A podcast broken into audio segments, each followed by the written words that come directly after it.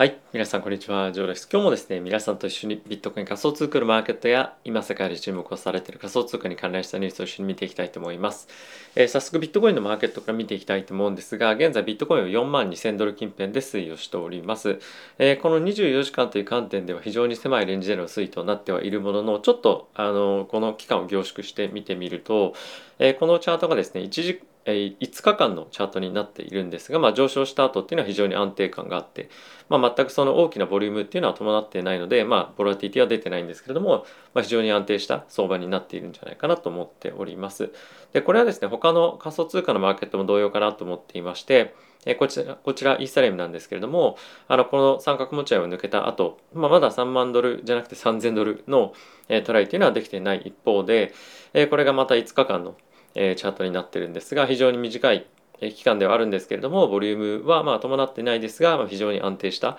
動きになっているかと思います。で、えこのメジャー通貨以外はですね今日に関してこの24時間に関しては、えアルトの方が非常に好調な一日となっているかと思います。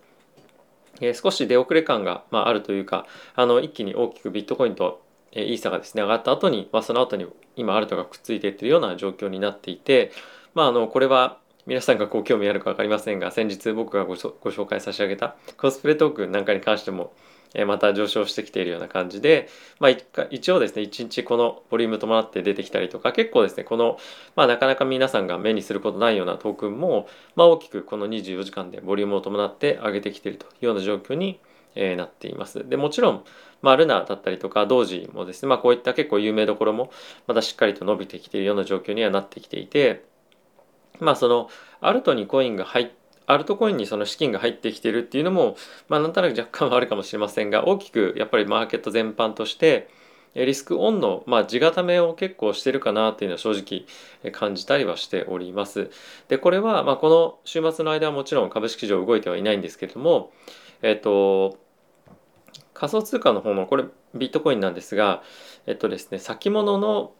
えー、価格と現物の価格の差が差分ですね。差分を年率で表したものになっているんですがこれ3ヶ月先の先物になってるんですけれども今4%ぐらいになっていますと。でこの1ヶ月間の間でも結構ですね大きく上下してはいるものの、まあ、徐々に徐々に切り上がっていくと。先物に対してえどんどんプレミアムを払うようになっていってるっていうのはマーケットが、まあ、若干ではあるかもしれませんけれども、まあ、強気になっている。もしくはその弱気からの脱却っていうところが、まあ、少し強く出てるところの理由の一つになっているんじゃないかなと思いますしえこちらがレバレッジレシオになってるんですが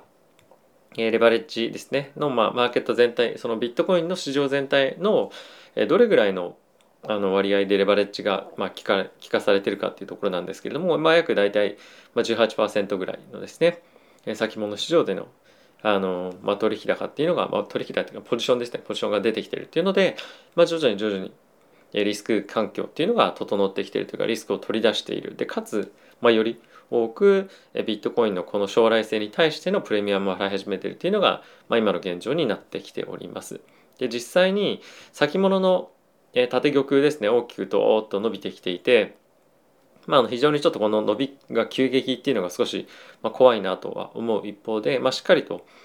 え、このファンディングレートっていうところもポジティブを、まあ、あのしっかり維持してこうやって上がってこれてはいるので、ま、マーケットで大きくその何かネガティブ要素っていうものがない限りは、まあ、しばらくの間この環境っていうのはまあ、一定程度続いていくんじゃないのかなと思います。まあ、あとは非常にポジティブだなと思う内容としては、ビットコインの総発行枚数に対して、どれぐらいが取引所に置かれているかっていうのを割合を表すチャートにこちらなっているんですけれども、まあ、これがまた一段とドーンと下に下がっているので、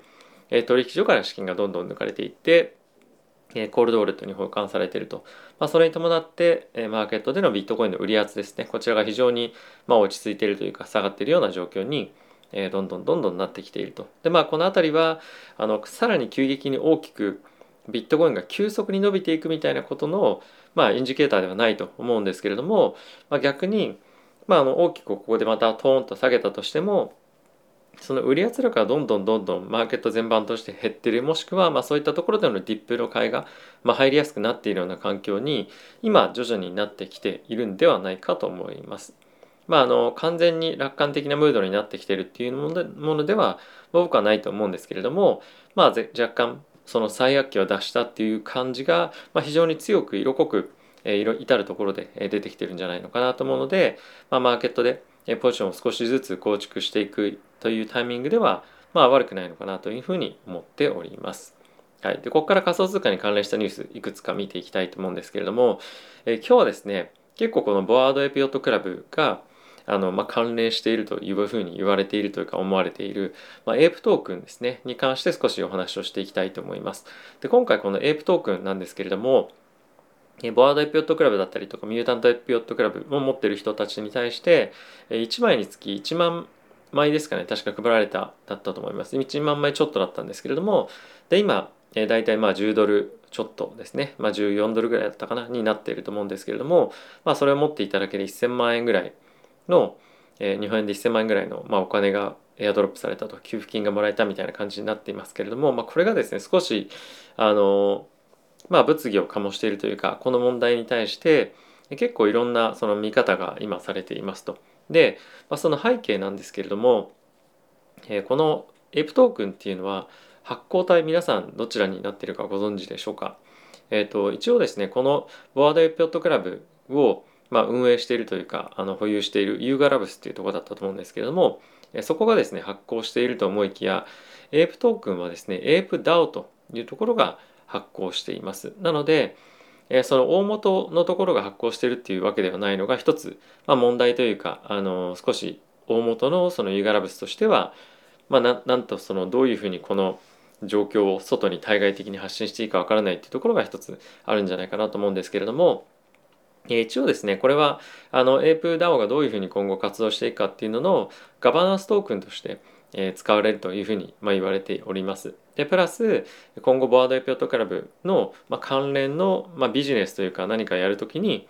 このエプトークンをユーガラブスは使いますというふうに一応発表はしているものの、まあ、関連性はないというか直接的な発行体ではないというのが、ま実情となっているんですね。でこれに関連した結構記事がですねいくつか出ておりまして、えー、まああのいろいろ興味深いんですけれども、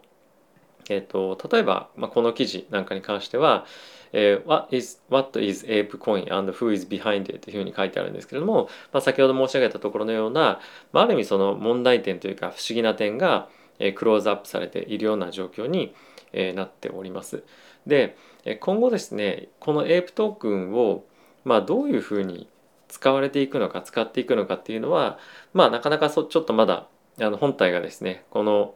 あのユーガラブスが発行しているっていうわけではないというところが、まあ、非常に大きなあのポイントとなってどういうふうに使われていくかっていうのはまだあのはっきりわからないんですけれども実際にもうこのエイプトークンを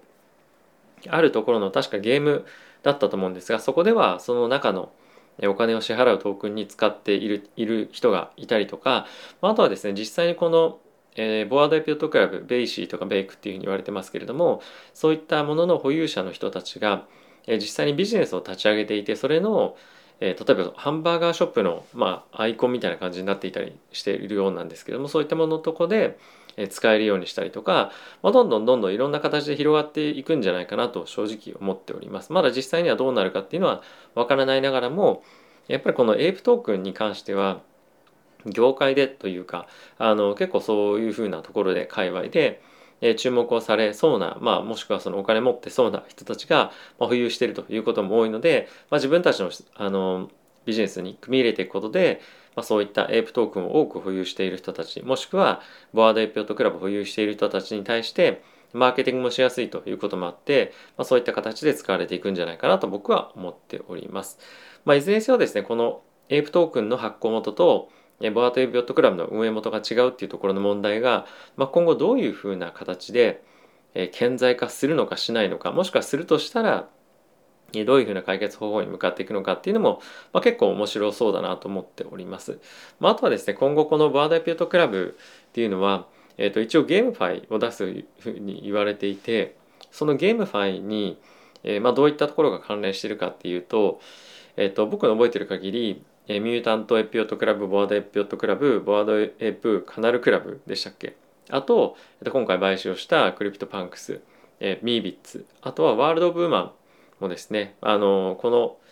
ボワードエピオットクラブをプロデュースしている人というかプロモートしている人が関わってるプロジェクトなので、まあ、一応そのゲームに関わってくるというふうに言われているのとあとノンスっていうんですかね、まあ、それも関わっているというふうに言われています。もしかもしもしかするとちょっといくつか忘れてたかもしれませんけれども、まあ、そういった非常に有名どころのところがどんどんどんどん関わっていくんじゃないかというふうに言われているので今後さらなるあのコミュニティの拡大っていうところとあとはこの u ー l a b s が、えー、まあ、運営しているこのグループにおそらく他の有力なところも、ま買収されたりとかして、え加わっていく可能性が十分あるんじゃないかなと思うので、ま結構このコミュニティに、えー、入っておくというのはもしかすると追加的なエアドロップだったりとか何かしらなその、えー、まあ、無料でもらえるようなあのお金があのなて言うんですかね得られるような権利として、まあ、さらに注目されていくんじゃないかなと思っております。まあ、いずれにせよですね今年も NFT がもう終わった終わったっていうふうにずっと言われていたりとか NFT バブルもう弾けるみたいにふうに、まあ、言われてはいますけれどもあの、まあ、全然そんなことないというかもちろんプロジェクトごとに落ちてきてるものもあるんですが、まあ、こういった形で非常に定期的にいろんなイベントというかあのカタリストがですね出てくることによって注目度は維持されてるんじゃないかなと思いますし、まあ、あのますます、ま、今回こういったような形で大きな一つのまあ、象徴的なグループっていうのができたことによってえさらにまあ面白い展開っていうのができるんじゃないかなと思うのでえ注目していきたいかなと思っております。はい、でさっきちらっと見せたニュースなんですけれどもユニバーサルというですね、まあ、レコードレーベルっていうんですかね今の昔で言うの会社が、えっと、一応このボワードエップトクラブの権利を持っていますというか NFT を持っていますと。で今後ですね一応バンドを外に、えまあ、出していくっていうことをやるんじゃないかっていうのがまたメタバースの中でやるんじゃないかってことが計画されているそうですがまだどういうふうになるかっていうのは正直よく分かっていなくてプラスこのユニバーサルが唯一ボアデピュートクラブを持っている音楽の、まあ、レベルなんですよね。なのでまあ彼らがやることによってどういうふうにそのこの NFT のグループがというかその NFT をその音楽という観点でまああの織り込んでいくというか盛り込んでいくというか形でなるかっていうのは一つの、まあ、いい事例になるんじゃないかなと思うので、まあ、実際にこれが成功するかしないかは別として、えー、注目されるような取り組みになるんじゃないかなと思うので今後も注力して見ていきたいかなと思っております。はい、結構やっぱこのボアードペットクラブに関してはあのなんだろうものすごく値段も高いっていうところもあったりとか、まあ、あとは非常に多くのセレブリティが今回購入をいろんなところでしてるっていうニュース見たりですとか本当にヘッドラインに乗ってくることがあった一方で実際にそれが持ってるとどういういいことがあるのかっていうのがあまりそのよく持ってない人からするとよく分からなかったっていう部分が今回大きくエイプトークンっていうものが配布されたエアドロップされたっていうことで大きな注目を集めたっていうところと、あとはですねそれに伴って大きく価格が上がったりとか、まあ、あとはこれの運営元のユーガラブスが他のいろんな、えーまあ、NFT プロジェクトを買収して、まあ、そのグループとして強くなっていくことによって、まあ、いろんなもっと取り組みができるんじゃないかっていう期待感が高まったっていうことで、まあ、もう一段あの火がつきそうな感じはあるんですけれどもなかなかそのじゃあ持ってない人はどうしたらいいのかっていうふうに考えた時に結構なんかそのやっぱ NFT ってどれもこれも高いのでハードルが正直あの高いかなっていうのは、まあ、事実上あると思うんですよね。でまあそんな中やっぱり今後、まあ、新しいプロジェクト出たらあの飛び乗ってやろうというか、まあ、遅れないで乗り込んでやろうという人は結構、まあ、いる中でなかなかそういったプロジェクトが出てきてない中でこういったボアデプットクラブだったりとか、まあ、あとはまあ注目されているのはクローン X ですよね。まあ、そういったところが、まあ、結構常にハイパフォーマンスを出し続けてるえすごいいいエアドロップを出し続けてるっていうのは、まあ、これは株式上でもどこでも同じなんですけれどもやっぱりその大手と大手に乗っておくというかやっぱりそこは、まあ、しっかりと押さえておくべきっていうのをなんとなくそのまざまざと見せつけられているようなあの、まあ、構図になっているかなと思うので、まあ、あのいいタイミングが来れば、まあ、どっかで、まあ、ボアダイペットクラブは無理だったとしても、えー、クローン X だったりとかっていうのはもう一旦僕もちょっと変えたいなっていうのは常に思ってはいるんですがなかなか、はい、変えてはいません。いつかまたあの変える時をですね狙いながら頑張っていきたいかなと思っております。はいということで皆さん今日も動画ご視聴ありがとうございました、えー、いつも非常にたくさんのコメントありがとうございます。えここ最近マーケットがですね非常に不安定な状況でもあることもあってなかなかえ動画だったりとか他のチャンネルもそうなんですけれども、え見る機会ないとかそういったところに時間使う人がですね減っている中、まあ、こういうふうに本当に動画視聴いただいて本当に大変感謝しております。え今後も継続して、まあ、マーケットが良ければ良くても悪くても僕は継続して動画の配信っていうのは続けていきたいかなと思いますので、ぜひとも今後ともよろしくお願いいたします。ではまた次回の動画でお会いしましょう。さよなら。